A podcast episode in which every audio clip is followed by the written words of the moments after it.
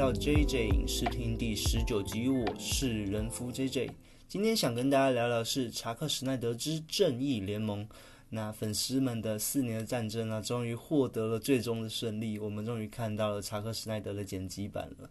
还记得在二零一七年的时候啊，《正义联盟》的预告片刚释出的时候，我是非常兴奋。当时我觉得啊，总算是 DC 有一部作品可以跟 Marvel 平起平坐，这种历史性的大集结啊、大集合，总算是让我们粉丝求到了。那当时的二零一七年的《正义联盟》啊，它有超级强大的卡斯，不仅结合了同年，也就是二零一七年的五月的时候。演出神力女超人而红透半边天的盖尔加朵，当然她是再次演出神力女超人这个角色。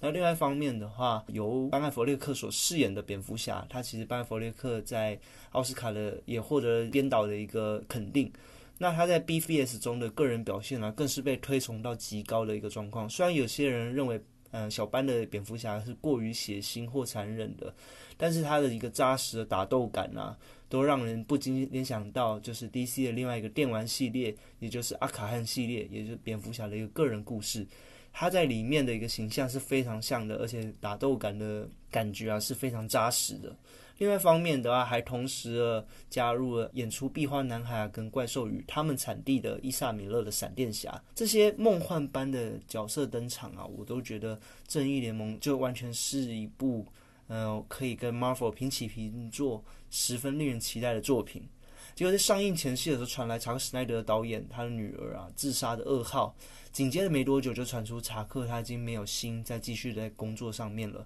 当然，与他的制片老婆，也就是戴博·斯奈德一起了离开了电影的团队之中。那时候这些消息啊，真是令人十分的难过，已经十分的不舍。当然，另一方面的话，粉丝们也希望。嗯，查克可以因此好好的休养跟养伤。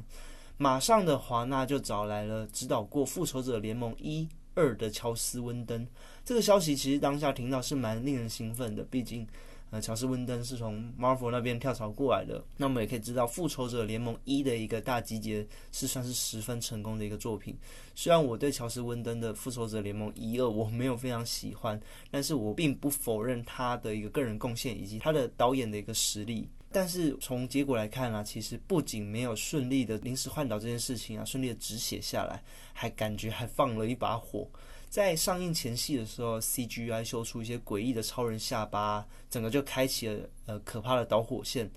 重新拼凑的剧情啊，仿佛就像科学怪人一般的不协调啊。那甚至剧情中啊，可能是电影的高层有刻意营造出一些笑点，想要缓和整部电影严肃跟紧张的情绪啊，却降低了原本故事该有的调性跟格调，破坏了整体的结构。如果说 Marvel 的复仇者联盟啊是将各个超级英雄的故事做一个期末总检定的概念的话，那 DC 的正义联盟肯定是一台开向失败、爆冲脱轨的列车啊。那其实早在二零零七年的时候，华纳就已经有正义联盟这个计划，因为正义联盟并不是一个呃很新的东西，它也是可以推演到了呃六七十年前就已经有的一个漫画剧情安排。但是正义联盟啊，其实算是可以说就是 DC。侦探漫画社的王牌了，那同时也可以说是华纳强力的底牌之一啊。所以华纳对于《正义联盟》这部电影是非常保护又非常的需要细细的来看的。他不停的推演啊，不停的改写剧本也好，换导演啊，换角。我们其实，在二零零七年时就已经听过很多种版本的一个《正义联盟》的可能形成的计划，甚至二零零七年时，你可以知道《复仇者联盟》隔壁的话，可能才。钢铁人才刚刚启动而已，甚至我们当时有听到一些像是艾米汉默也要演出蝙蝠侠，虽然我们都知道艾米汉默最近的形象可能也不太好了。那这一部的正义联盟啊，也就是不停的胎死腹中啊，我们并没有看到呃如期获得我们想要的东西。当然，每隔几年呢，华纳就一直会有类似的新闻出来，像是之前啊《我的传奇》这部电影里面的时候。也有呃，算是间接的提出一个点子，他在故事里面啊，失落城市的招牌也有放出超人 vs 蝙蝠侠的一个电影海报。当然，我们知道当时根本没有一一个演员啊，或者是一部作品，但是我们都知道华纳是一直想要把正义联盟啊，把各个超级英雄大家做一个这种集结来搬上大荧幕的，也相信他们想做的事情就是好好的大捞一笔。那直到啊高层看到隔壁 Marvel 如此的成功，才发现啊自己已经完全错失了先机了。因为我们也可以知道，那其实我们知道啊，隔壁的 Marvel 复仇者联盟其实早就在二零一二年的时候就已经做了集结的动作。那华纳其实是到一直到了二零一三年，甚至都晚加一步时，才开始了他的 DCEU 侦探漫画社的电影宇宙的第一部，也就是超人钢铁英雄，是在二零一三年时才开始做执行。其实已经晚了 Marvel 好一大步了。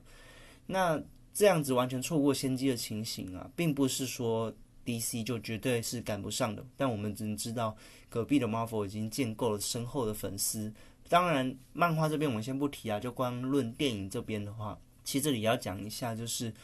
想当初在呃，可能二零零八、二零零七年左右的时候，那时候看超级英雄的电影啊，其实在台湾的市场是非常小的。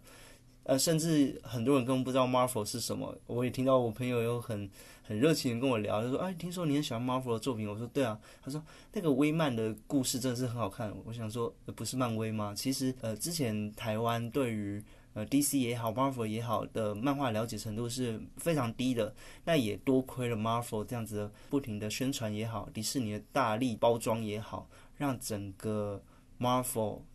超级英雄漫画。美国漫画等等的这些名词，竟然可以跟流行串联在一起，跟流行的电影啊，或者是时髦的电影，甚至有许多的妹子都会开始聊说 Marvel 的电影啊，想要去看首映等等的，这都是 Marvel 的贡献呐。但是我们也可以知道，因此构筑了很多对于漫画不够了解，或者是对于漫画本身没有接触，但是是深爱着超级英雄电影的粉丝族群。因此，他们知道，当他们已经是一个算是近三四年开始成为 Marvel 粉丝，才发现 DC 的超人、呃钢铁英雄的推出时，他们只会觉得是不是另外一家的一个漫画商只在做一个 copy 一个成功模式的动作。但是，其实从漫画粉丝的角度来看的话，漫画其实两都是有七八十年的历史，所以这要这样子比较其实是没有什么意义的。但是我们都可以知道，在电影宇宙方面的 DC 确实华纳高层它的起步动作是比漫威来的慢上许多的。那它的包装也好，它了解市场但喜欢的程度也好，都远远不及迪士尼来的厉害。那其实这样子，DC 的粉丝们啊，其实就受到了感觉有一种无尽的羞辱啊。我们都可以知道，在最后啊，在二零一七年《正义联盟》上映之后，它的成本也好啊，它的回收也好，它的一个历史的定位也好，甚至是 Rotten Tomato 上面的一个评分也好，都是被评的一无是处。身为我们 DC 老粉呢，就是看到都泪流满面。因为我其实自己去影厅看时，我也觉得就是我们期待已久的《正义联盟》，华纳也一直把底牌压着许久的《正义联盟》，它最后竟然把了一锅。有着各种新鲜的菜色啊，各种豪华的食材东西，煮出了一锅仿佛就是收水的东西，为我们粉丝。我当时看完之后，其实真的心情超差的。我还去电影院看了第二次，看看会不会改变心情。我就看第二次，只是让心情更差而已。所以真的是无法接受如此豪华的阵容啊，或者说如此多的期待，竟然变得无比的胡闹啊，或者是整个看完之后毫无意义，没有任何收获。这部正义联盟的电影完全在历史上没有一个特殊的定位，所以在这电影结束之后，默默的网络上出现了一个声浪，或者说一个活动啊，就叫 Release Snyder Cut。那有越来越多的小道消息啊，就是粉丝们之间就有说，其实啊，当初查克·史奈德啊，他已经完成了大约八成到九成的拍摄，那只差剩下的几成的一个后置也好，或补拍动作也好，虽然是因为家里的因素的原因，那但是可以知道是华纳高层一直拼命的给压力。要将原本呃查克拍完的时候大约有五个小时，当然我们都知道毛片五个小时不代表会是五个小时的版本的电影。华纳的意思是说，它只需要一个两个小时以内的电影，不仅仅是为了增加电影院的一个翻桌率吧，可以这样讲嘛，就是增加场次收入。那另外一方面的话，也是希望让整个故事的调性可以更为轻快、更为简短。那查史奈德其实在过程中的时候有简短，从五个小时的毛片剪成了三个半小时，但听说有剪成两个半小时的版本，但是都无法满足华纳真正的需求，所以那时候其实跟电影的高层啊是有许多的碰撞的。当然，我们都知道导火线或起始点原因都是因为查克·史奈德家里的原因，才导致他没有心在工作上面而而离去。但是我们可以知道，呃，原本的八成的完成的一个作品啊，或者是长·史奈德剪辑出来的两个半小时也好，三个半小时也好的作品，到底在哪里？所以就开始渐渐网络上出现了这个运动，我们想要看到。查克·史奈德剪辑版，他原本想要告诉我们的正义联盟的故事，终于在四年的一个不停的请愿啊，跟不停的跟华纳高层的抗议啊，或者是联署，我还真的有去呃联署的网页做自己的 联署的签名，我不知道可能有尽到一点微薄之力啊，但是我们等了四年啊，我觉得我们的情愿啊跟战斗终于成功了。这个 Snyder Cut 应该一开始说从头到尾都。是粉丝们一直做臆测跟猜想一个东西，并不是，呃，导演一开始就说对有这个东西，是不停的在这个过程中啊，跟导演的像他的一个推特上面询问啊，或者他做一些其他记者会的访谈。才间接推敲说，也许 Snyder Cut 是存在的。那因此这运动就不停的发酵。那也非常感谢，就是有一群就是很不看好正义联盟的黑粉，可以这么讲吧。那因为黑粉的不断的一个抨击啊，跟不断反弹，让 Snyder Cut 一直持续都有很高的声浪，又不停的有反对声浪，才会有正面的声音出来。那这样子两边不断吵架，就这样吵了四年。那直到有一次，就是查克·斯奈德在一次线上的呃影音的，算是在讲超人、钢铁英雄跟超人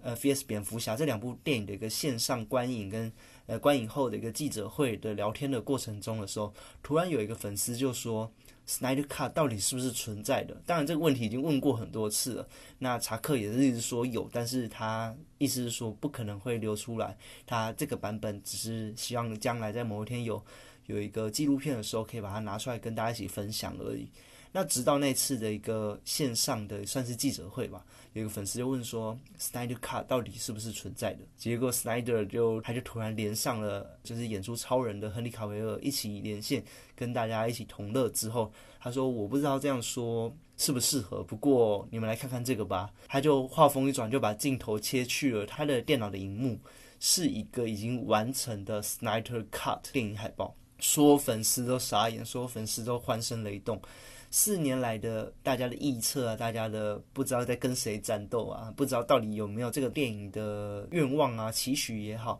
竟然成真了。而且华纳是默默的在把它完成，而且把它变成一个实际上会跟粉丝们见面的一个电影形式。这是真的令人非常的感动的一件事情啊！那当然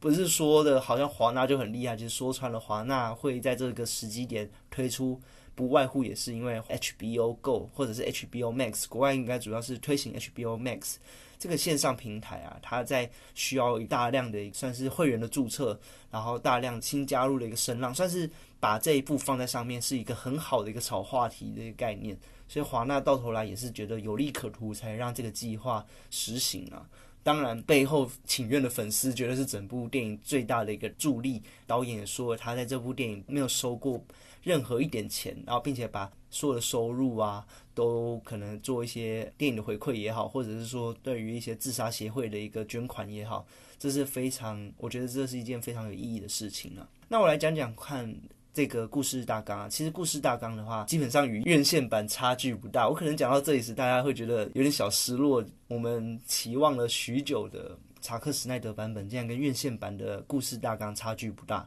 但是我还是要简单的顺过一下整个故事的流程。它主要的差别的话，其实可以知道，院线版它，最后上映是两个小时，也就是一百二十分钟的。那其实 Snyder Cut 这是。台湾翻译叫做《查克·史奈德之正义联盟》，是长达四个小时的。那台湾因为帧数的问题在播放啊，所以只有三个小时五十二分。但是看到内容是完全跟国外一样的。主要的话，查克·史奈德是将故事分成六个 part，再加上开场跟结尾的时间加起来的话，可以粗略的可以说做大约是七部影集的一个长度的安排。我们可以在观影的过程中啊，可以看一个 part 之后，再自己做一个适当的调整，是不是要继续看？下去当做一集啊，或者是怎样的一次看完四个小时当做一部电影来看，都是可以的。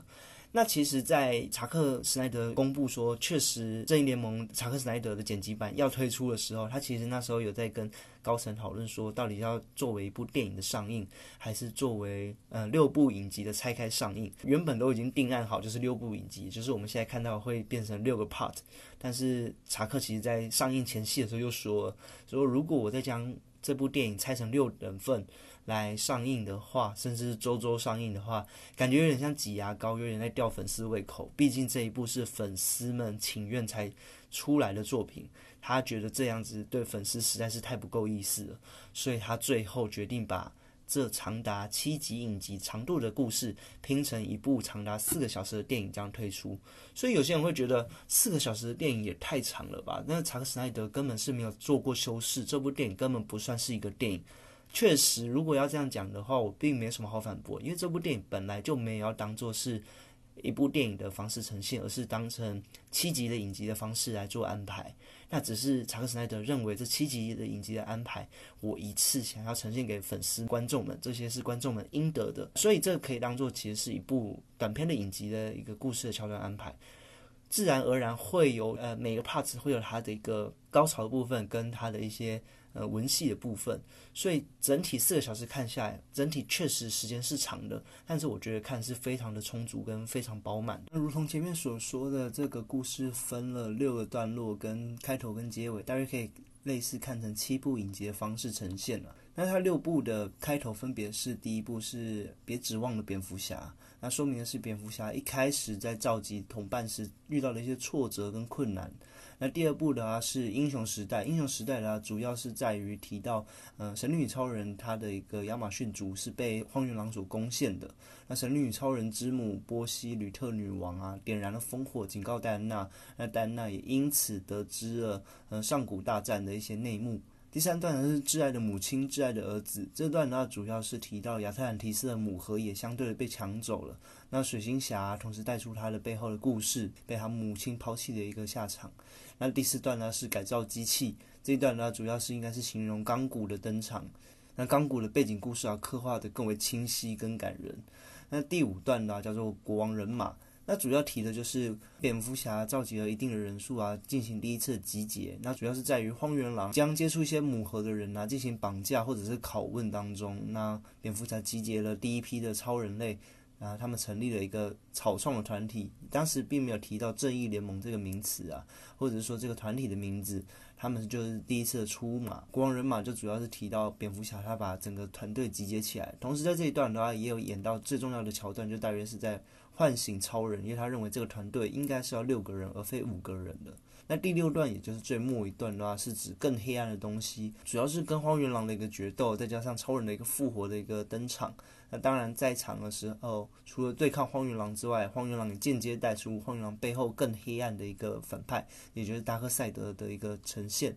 那当然，这里的话，后面还有一个后记，后记的话叫做再为人父。再为人父这句话，主要是钢骨之前父亲所留下的一个随身听。那随身听在呃前段的时候，其实钢骨是没有把。嗯，父亲所说的话，而听完的那这一段，他把它听完，就讲说他的父亲啊，很感谢他获得了第二次的机会。起初获得了钢骨这个小孩的时候，他是第一次成为人父，他弄了自己的能力啊，弄了自己技术，运用母盒的一些这种外星科技，复活了他的小孩，让他能再次成为父亲的一种感觉。所以，对再为人父是由钢骨父亲所。算是所亲口说出的一句话。当然的话，这里在呃中间的影片中啊，或者是片尾之后，都间接留下一个伏笔，就是。嗯，超人的女朋友路易斯·连恩呐，有间接提到她怀孕了，而且她可能验孕棒有两条线等等的这些讯息，包括片尾她推着婴儿车等等的，都是在说着路易斯·连恩啊成为了母亲，那超人会成为人父的这件事情。在在为人父之后呢，就留下了一些小故事，包括是原本正义联盟的片尾，雷克斯·路瑟而请来了上中组队，想组成一支队伍能对抗正义联盟。那同时的话，这个故事也是原本要开启蝙蝠侠的个人故事的一个开头。因为原本规划的蝙蝠侠个人故事就是由班艾弗列克所自导自演，他的头号反派的话会是将上中这个角色带入个人电影《蝙蝠侠》故事之中。当然，我们也知道蝙蝠侠这个个人故事已经随着呃班艾弗列克自己的退出导演职位跟退出蝙蝠侠一角之后，被华纳已经进行腰斩，并且由罗伯·派丁森所饰演的新的蝙蝠侠会带出一个全新的故事，并且跟原本的 DCEU 会是作为区隔的一个独立故事啊。所以我们已经是无法知道后续呃上中跟蝙蝠侠之间的一个互动的故事了。那最后一小段的一个故事呢，是前面有提到，蝙蝠侠从超人 vs 蝙蝠侠的这部电影里面，就一直有出现一个噩梦。这个噩梦是如此的真实，但是又如此的遥不可及，因为它是在叙述一个不久的未来的一个地球的故事。可以看到地球是黄沙一片。那这个最后一段呢，他又再带出了这个噩梦宇宙。原本的查克史奈德噩梦宇宙这个规划的会放在呃正义联盟第二集，它其实已经有在一些。展览啊，上面有将原本《正义联盟》第二集跟第三集的规划的一个蓝图，算是呈现出来了。但是这个大纲啊、蓝图也好，它并非一个完整的剧本，其中没有对话，也没有更多细节的铺陈。但是我们知道，它原本的第二集的规划会是建构在不久的未来，达克赛德终于来到了地球，那也将地球塑造成这个充满黄沙遍地的一个噩梦宇宙的故事。也是间接带出原本《正义联盟二》可能会让我们看到的一个剧情。当然，这一部分呢也是完全没有再有机会可以获得这这些资讯了。那当然，整个故事主轴就如同前面所说的，跟原本院线版的话大致上没有差异太大。嗯，我就没有再将整个故事直接再给它流畅的讲过一遍，而是将各个角色之间的一个铺陈跟各个角色之间。遇到的故事，来一个一个以角色为单位来介绍整个故事。那首先先讲讲呃蝙蝠侠好了。其实一开始第一个标题就讲别指望了蝙蝠侠，就知道蝙蝠侠其实是整部故事算是召集大家的一个核心人物。你要说他是正义联盟里面的三缪杰克森，就是神盾局局长的地位，也是类似的。其实我们可以知道啊，蝙蝠侠在超人 VS 蝙蝠侠这部电影的时候的片尾有留下一个隐藏片段，就是雷克斯已经接近疯狂的说出一些超人的死已经响彻整个宇宙啊，丧钟已经敲响了。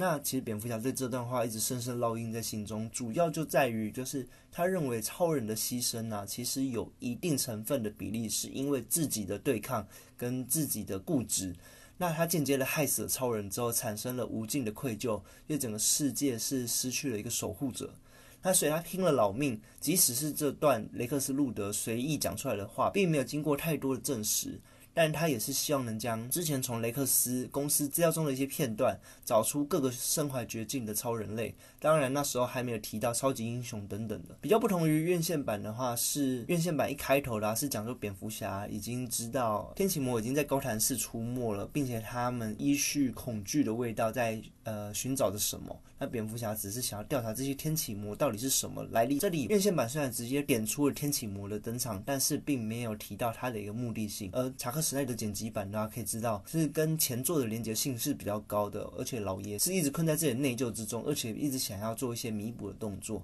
当然，在随着故事进行的时候，他开始渐渐。嗯，神力超人告诉他了上古大战的故事之后，他更加知道雷克斯路德所警告他这些故事是确实存在的，因此他有更加的表现出他的决心，想要找出这些超能力的人，让他集结成一个团队。当然，一开始他遇到了水行侠，水行侠是认为自己不需要跟这个团队进行合作，所以他碰了一鼻子灰之后，又间接的找到了那个 Barry Allen 闪电侠。那闪电侠的故事铺陈呢，他就相对的一个快速，就表示他同意进入这个团队里面。而随后的话，蝙蝠侠又有提到他自己对于这个噩梦的一个存在是感到的不安以及恐惧的。那我们可以知道的话，其实在最后的决战铺陈时，是跟院线版有很大的不同。他在最后的铺陈跟决战时啊，他其实。有努力的想要做出很多的一个牺牲的动作，包括他抛下整个团队，独立去想要摧毁整个防御塔，又包括他自己独立驾着自己的蝙蝠车，想要摧毁这整个塔外防守的一些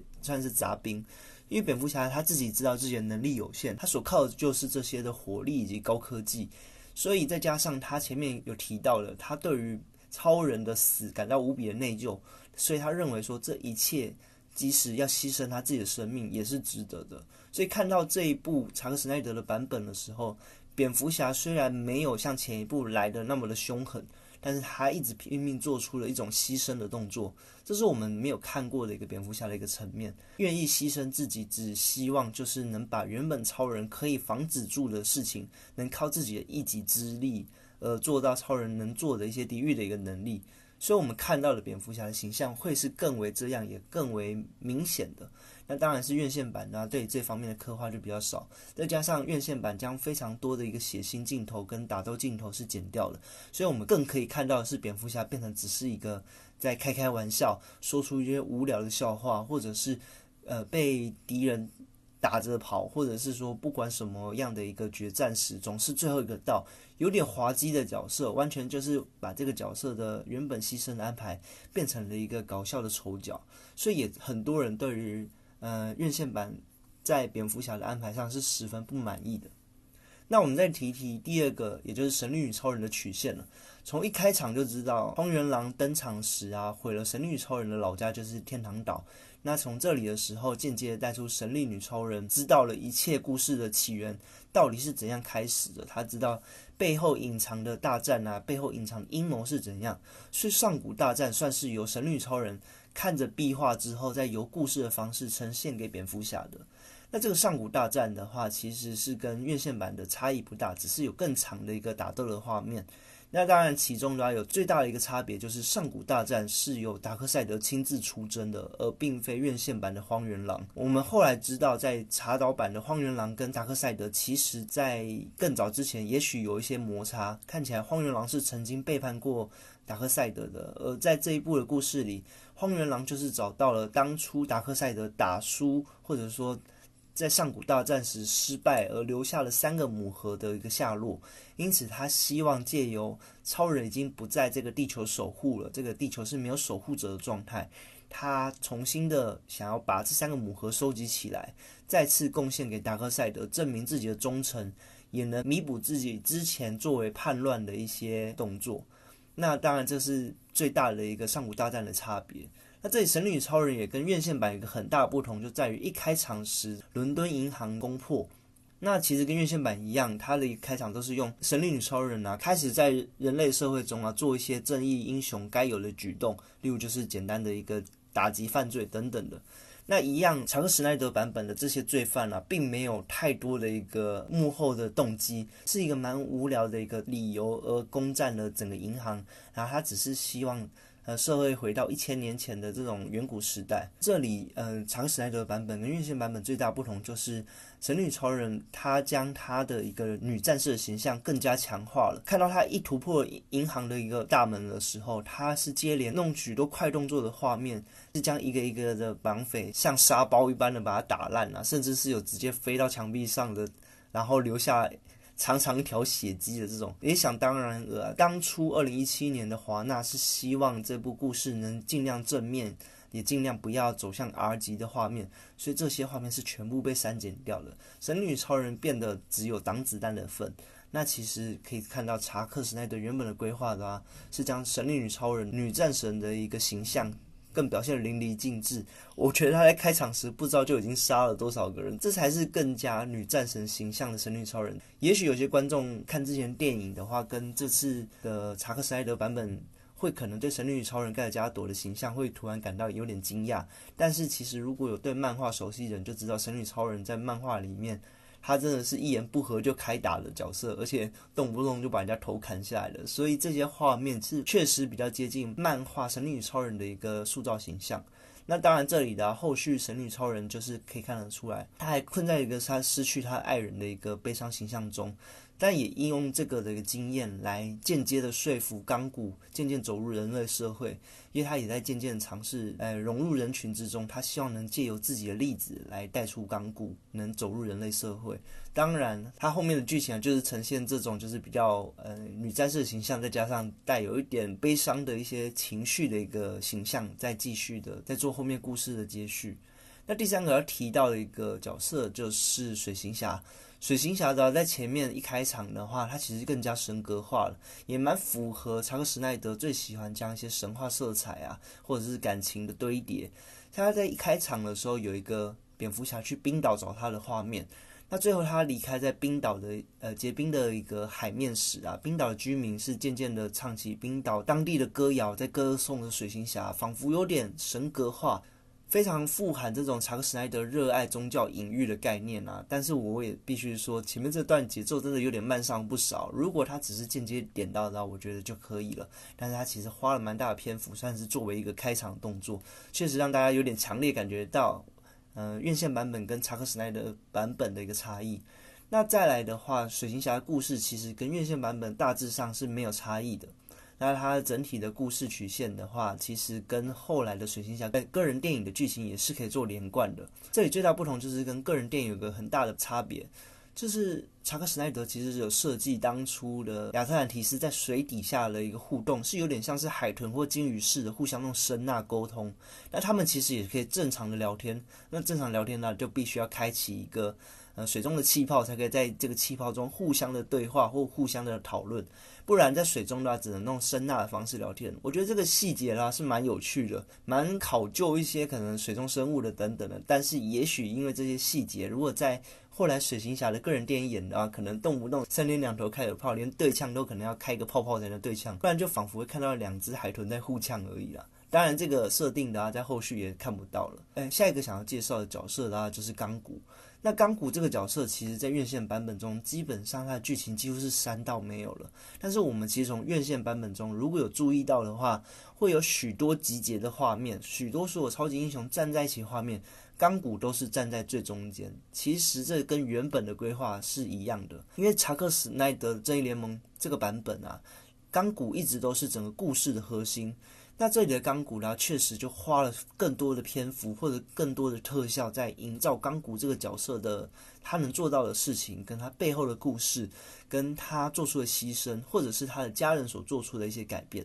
我们这里才一开始聊聊好了。其实，在一开场的时候就演到钢骨已经变成了钢骨，他已经不是一般的人了。在超人一死亡的一瞬间，他已经了解到超人的离去这件事情。那同时，另外一方面的话，也可以看到他跟他父亲的感情是非常之差的。那间接的回想到钢骨以前的故事啊，钢骨其实是一个富含热心以及非常聪明的橄榄球选手。他借由了自己优秀的橄榄球的一个特长啊，然后领着奖学金。那又在这个当下，他其实偷偷的做一些系统上更改，帮他的一些比较弱势的好朋友更改他的一些学习成绩。当然也因此被学校警告。但是我们可以知道。间接带出他的一个个性，他就是乐于帮助，而且他是非常聪明的，然后同时活动力又很好的一个，头脑又很好的一个角色。那直到有一次的一个运动比赛结束的时候，母亲啊，其实就在回家的路上跟他一起面临一场车祸。当然，母亲在车祸中已经过世了。那钢骨也是接近呃最后一口气的状况。那这时候他父亲啊，其实是一直热爱着他的。他们母子只是因为他是一个工作狂啊，繁忙的工作的话让他喘不过气来。但是这一刻，他决定牺牲一切，将他自己所学的跟他自己能弄到的资源，只愿意复活他的小孩钢骨。那从这里可以看到，他其实就刚好是在中城的星辰实验室担任最高的一个主任。那他那时候在研究的就是其中一个人类所保管的母盒。那他利用母盒的话，间接的复活了他的儿子。那其实。这一段呢，也在之前超人 VS 蝙蝠侠的个人角色的小片段里面可以看到，那时候就是由钢骨的父亲正在复活钢骨的过程。那这个复活过程呢，其实钢骨是非常不认同的。他认为说，你对我们母子都一点关心都没有，甚至在最后的死亡的关键，他都说了，如果是你过来的，我宁愿是你离去，也不是母亲的离开。那父亲也知道他对自己就不谅解，而且在复活之后，他变成一个半人半怪物的这种形象。那这里的叙述钢骨这个角色时，其实我觉得他花更多的篇章在叙述钢骨的能力。我们刚才前面有提到神力女超人啊，或者是等一下可能提到的超人，他都是比较偏向一种宗教定义上的一个无所不能的一个角色，他可能不会死亡，或者是他拥有了非常高的一个格调跟。高尚的一个情操，但是钢骨不是，他是一个现代人，他是一个年轻人，但是他拥有了却是一些高科技，或者是可以跟全世界电脑做连接的一个能力，所以间接的可以把他塑造成一个是当今这个社会这个时代所崇尚的另外一种形象的一个神等级的一个角色，所以我们可以说是一种现代的神。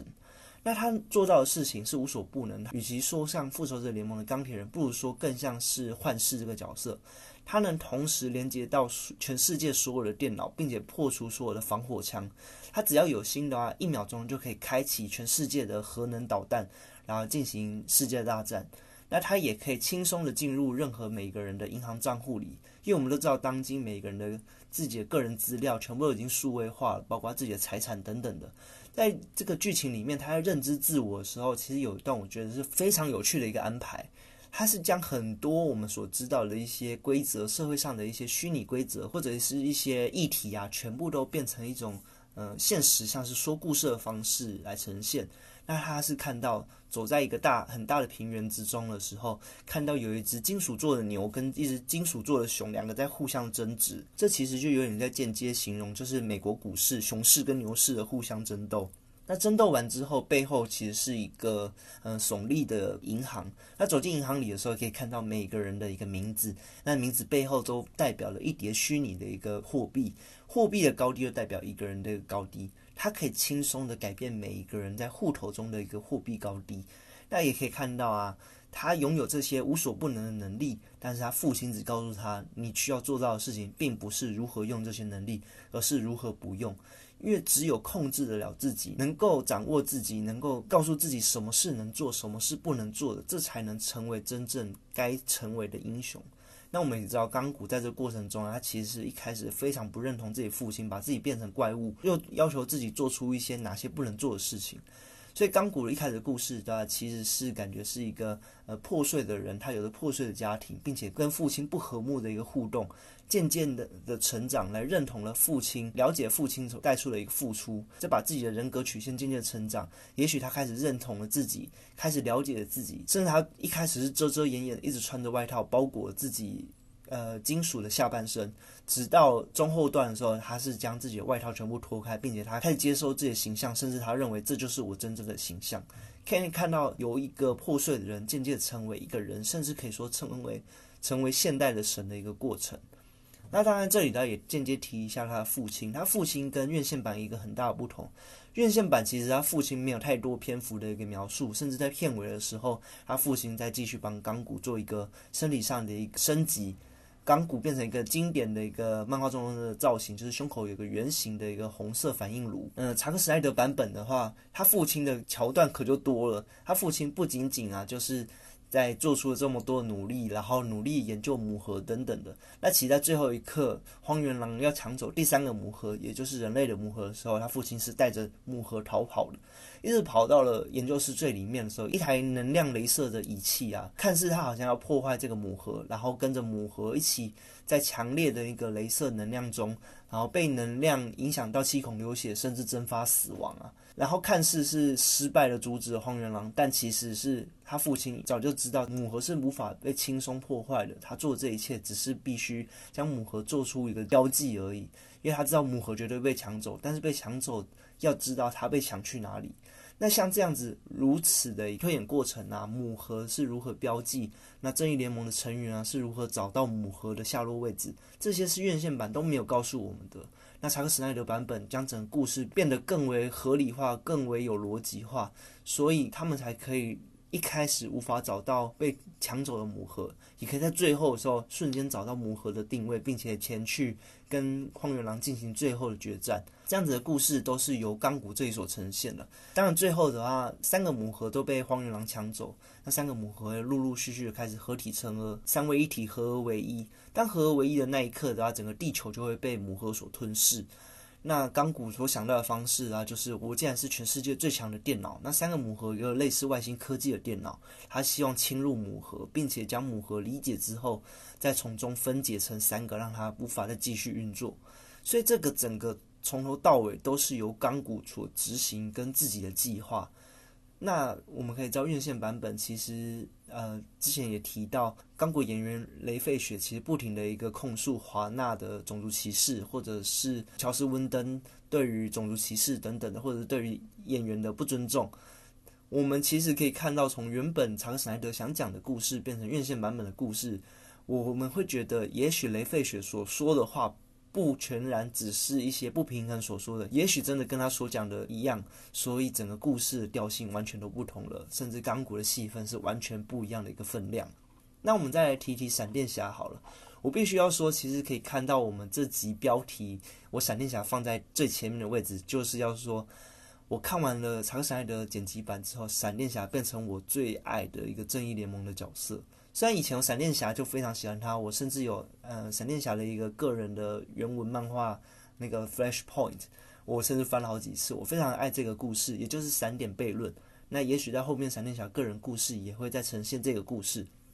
那我讲的话，闪电侠其实也是被砍掉大量的篇幅。这个闪电侠他其实从一开始在介绍。他是怎样的慌忙的奔走在整个城市之中，他找不到自己人生的定位。可以看到他父亲因为母亲而持续的在受到冤狱之中。而闪电侠 Barry Allen 的话，他其实就是一直拼命的想要做各种打工啊，那目的只是为了存够了钱，然后去读司法考试，而想要帮父亲来洗清他的一个冤屈而已。那另外一方面的话，有看到闪电侠就是为了要打很多的工，那其中一份工的话，就是他。去一个宠物店的面试，那在宠物店面试啊，外面意外的遇到了一场车祸。这场车祸啊，也让他遇到了他的女朋友，但是那段只是算是一个初次见面或者是一见钟情的一个场景。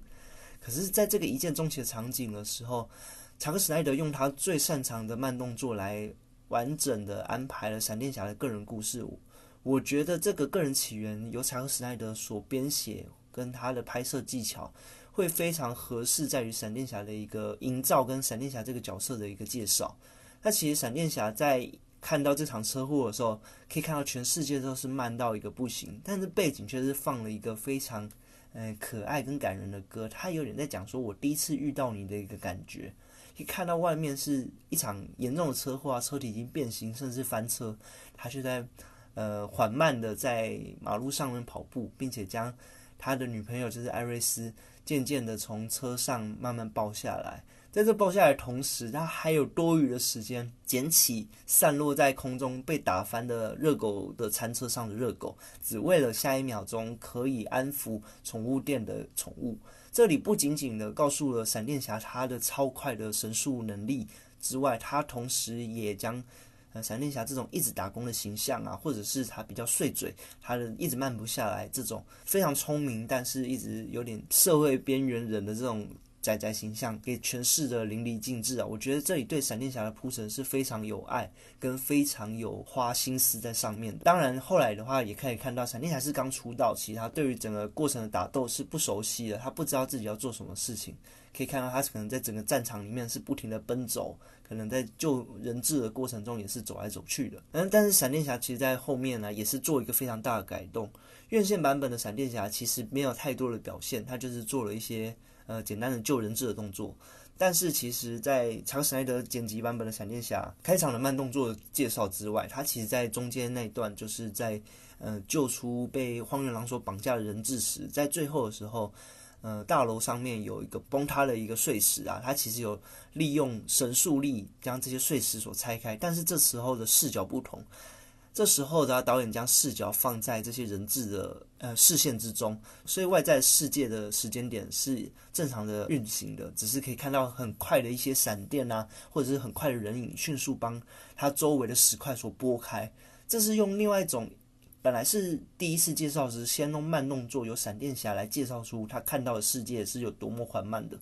那第二次在介绍时，竟然是由人质的视线来看到闪电侠到底是有多快速的。我觉得这两个安排都是非常有趣的。其实我是非常期待查克·斯奈德，如如果有机会的话，你可以知道闪电侠的个人电影啊。但是其实闪电侠个人电影目前走的总算是上轨道了。他的导演不是查克·斯奈德，没错。那他也已经在二零二一年，也就是今年的时候会进行开拍的动作。那预计在二零二二年，明年的时候会上映。我非常期待闪电侠的个人表现，他会不会在延续查克·史奈德正义联盟的版本中的一个角色形象，跟他的一个能力？那当然，最后的最后的话，也完全是不同的一个改变。我们可以想到，刚才有提到了钢骨在最后一刻的时候要上线呃母盒，将母盒把它拆开来，但是这个拆开是需要非常大的电力的。那这个电力来源的话，其实就是由闪电侠所提供。所以在最后大战的时候，闪电侠做的事情是在最后整个敌人基地外面做一个快速的奔走。当然，他也提到，当他的速度只要快到接近光速时啊，世界就会变得非常诡异。因此，他自己设一个界限，就是无论如何都不要超越光速，因为他害怕这些超越光速之后会产生一些未来的改变。那我可以知道，他最后在母盒要三位一体合体的时候，其实最后闪电侠是受了一个重伤，来不及的赶上这个合体的动作，所以这一瞬间地球就毁灭了。没错，故事的剧情其实有演到地球毁灭，这个也是完全院线版所没有的。那在毁灭瞬间的时候，闪电侠重新振作起来，来看到周围呃所有的建筑物都渐渐的崩解，只有他自己进入了神速力的世界。神速力的世界有点像宇宙的感觉，它并没有一个实质的地板啊，或者是实质的空间。他看到的是所有的速度在身上的流窜，以及旁边所有的建筑物跟所有的物品啊，渐渐的灰飞烟灭，成为碎片。然后这时候他告诉自己，就是说。我要创造自己的过去，我也要创造自己的未来。他必须要突破极限，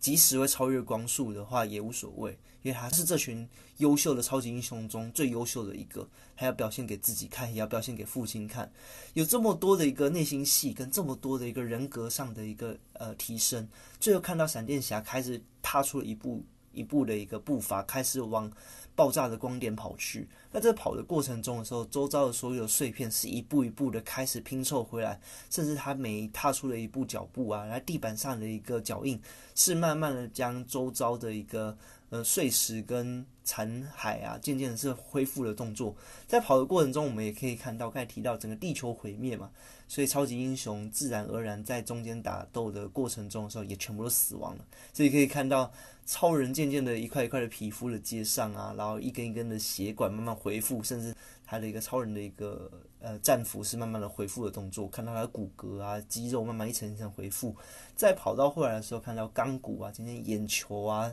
慢慢一颗一颗的恢复，所以也告诉我们，闪电侠当快过了光速的时候，可以造成一个时间扭转的一个动作。那直到他扭转到了。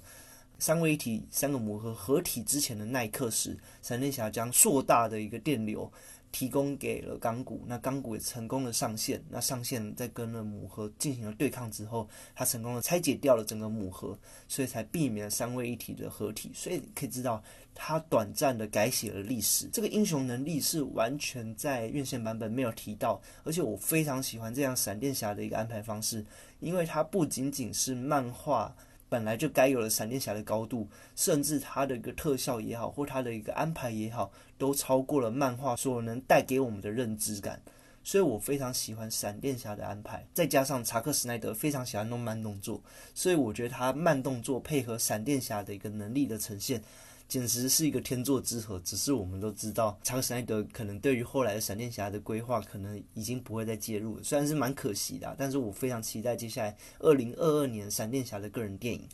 那最后再提一下的话是，嗯，超人的表现。那超人的表现呢，其实跟院线版本大致上是相同的。那只有最大的不同点是在于复活的桥段。我们都知道院线版本复活桥段的时候，超人其实一开始神志不清，跟了所有的英雄们大战了一场。但是其实，在大战完之后啊，嗯，马上的他就带着路易斯离开了，然后还说出了一些非常令人傻眼或非常靠背的一些对话内容。他就说：“我觉得痒痒的。”然后就醒了。我完全不懂温登的这样的规划到底是为了什么？怎么会把上一集？重大牺牲的超人变成这一集只提了，我觉得痒痒的就复活的一个形象，完全不懂这样的安排是为了搞笑吗？是为了让快速的简短整个故事的戏份吗？反正我是觉得，呃，温登对于超人的安排是非常不恰当以及非常不适合的一个桥段安排，从头到尾温登补拍的超人镜头全部都不 OK，我觉得非常的 NG 啊。那这里。我回过头啦，查克·史奈德是怎么讲这段的故事呢？一样在复活之后啊，可以看到他是神志不清的状态。那他对于所有的超级英雄里面最执着的就在于蝙蝠侠，这里也跟温登一样。但是他竟然是温登版本，竟然是跟蝙蝠侠说一个烂笑话，就是在于 BVS 里面的时候，蝙蝠侠曾经唠过一句狠话，说 “Do you bleed？” 因为你是神嘛，那你会流血嘛？然后呛完这句话之后，这样超人就不屑一顾的离开了。那温登版本的时候是单纯在互相嘴炮的过程中，超人把蝙蝠侠捏着他的脸，把他拉到空中，然后说一样一句话，就是 “Do you bleed？” 说你会流血嘛？然后就把他像垃圾一般的把他丢掉，丢在一旁。那接下来补上了蝙蝠侠很完全是智商下线的一句话，蝙蝠侠就说了：“哦，我相信我真的身体魔术在流血了。”我觉得这样的故事也许是。缓和整个剧情的一个情绪啊，但是也缓和了所有人的智商，好吗？就是这个大集合的故事，你也许可以轻松，但是我觉得不应该让前一集跟这一集的角色落差这么大。前一集是一个复仇鬼的角色，这一集是一个打嘴炮的智障。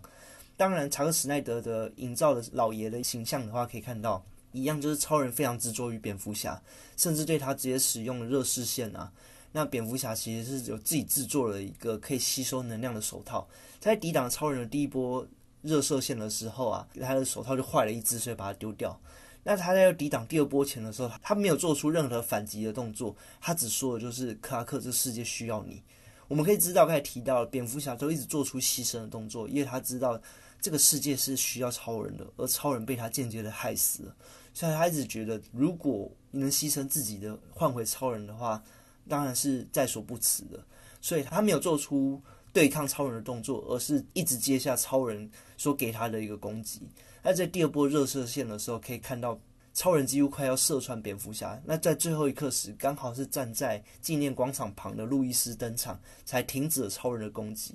这样的一个安排桥段是跟院线版本完全不同的格调的。所以超人的话，一样是这样的离开了。那他跟路易斯这样离开的时候。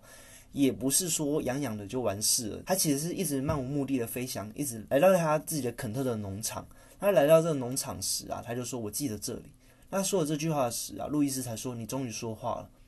然后超人的反过来回了一句说：“难道我之前没有吗？”所以我们可以知道，超人其实间接在回想的过程中，他漫无目的的竟然找到了第一个点是家，他回到了自己的家中才说了第一句话。他在渐渐的恢复意识跟恢复想法的时候，他还说的第一句话是从路易斯的对话才知道，他其实渐渐的理智线渐渐的回来，渐渐了解自己是谁。但是这时候还没有完全对自己有认知，而是到了家里面的时候，路易斯将一件他经典的红色格子衫给他穿上时，他才说我知道这一切是什么。甚至他渐渐走出去，抚摸着玉米田，他才记起了一切，甚至是看到了路易斯连恩手上戒指，就说我就当做是你同意了。当然是同意他的本来买戒指要跟他求婚的这件事情，所以我们可以知道，他当他提到这句话时，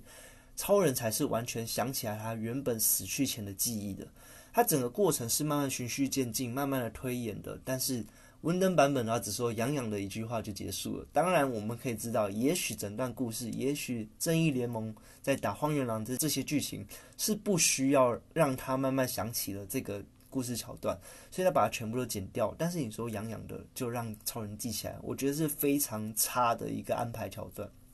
那可以看到超人最后抱起他最爱的女人，也就是路易斯连恩。当然随后他妈妈就跑过来，没错，超人就是一个大妈宝，所以他就抱着他妈妈跟抱着路易斯连恩，才想起了这一切，并且也穿起他经典的黑色战袍。很多人会问说啊，为什么？呃，超人要穿上黑色的衣服，他经典的蓝红色的衣服难道就不好吗？其实这也完全致敬了之前的经典漫画故事，就是超人的知识。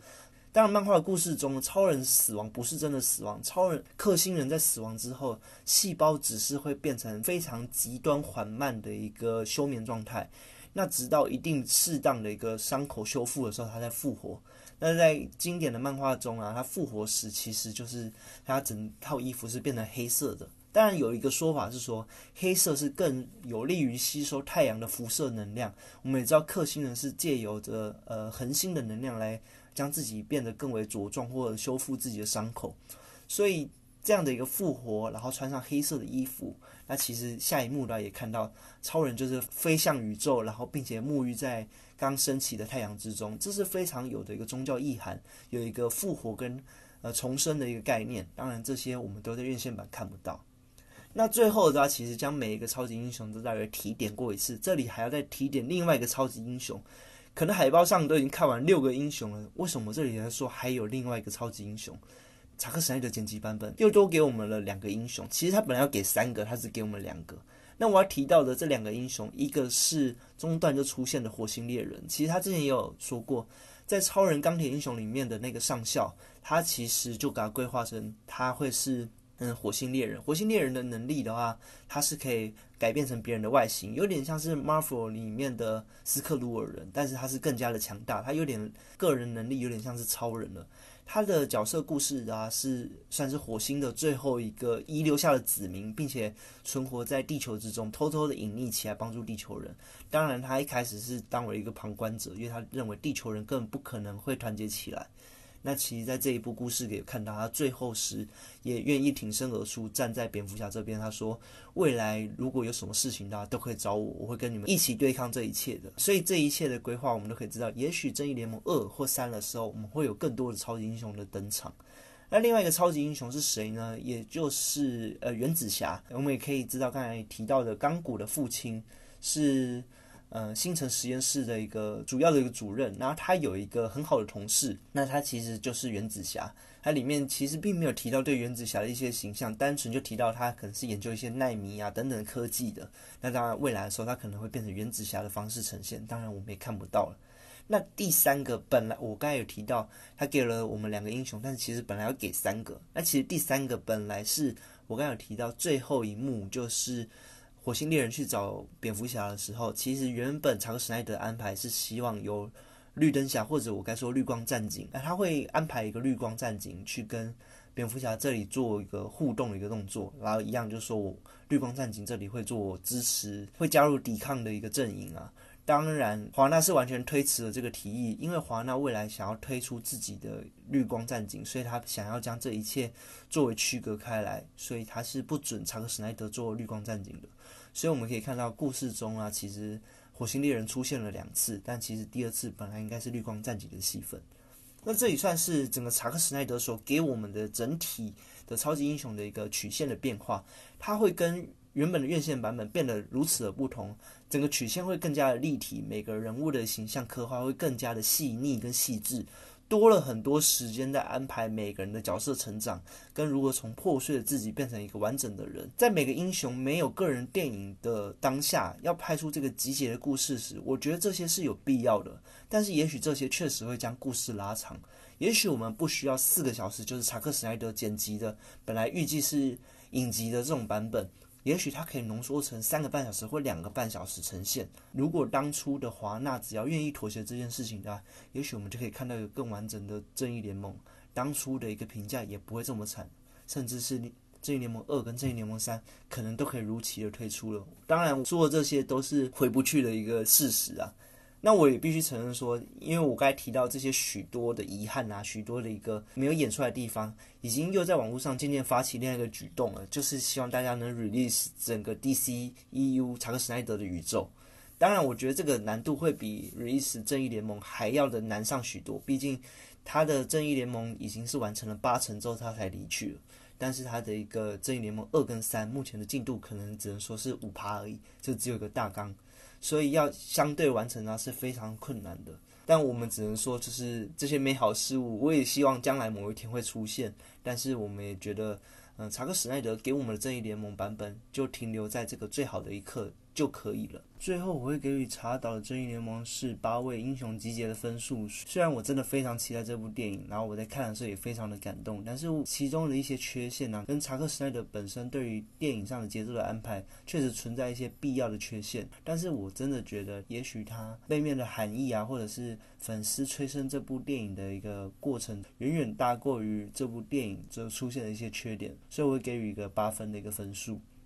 当然，这部电影的话后续还会衍生出很多，呃，正义联盟第二集啊跟第三集可能的一个表现剧情，或者是，呃，老爷一直在做梦的过程中梦到了一个噩梦宇宙，这些我都很想跟大家聊啊。但是其实我也知道这一集的时间好像有点长了，大家也许有发现的话，我现在的这几集集数都会尽量控制在五十分钟以上。那主要的话是觉得之前有朋友跟我反映，十几分钟的故事，然后可能才听了一下子而已。就可能这个节目就结束了，所以才尽量控制在大约四十分钟到五十分钟左右，适合大家在睡前的时候听，或者是在通勤的时候听。那今天故事就到这样啦，那也希望大家会喜欢我的故事。那当然想要继续跟我聊其他的正义联盟之后的延伸的故事啊，也欢迎留言或者是私讯我。对于正义联盟第二集啊，或者是第三集，或者是噩梦宇宙原本的规划，或者一些小道消息。都可以再跟我聊聊。那今天就到这里了拜。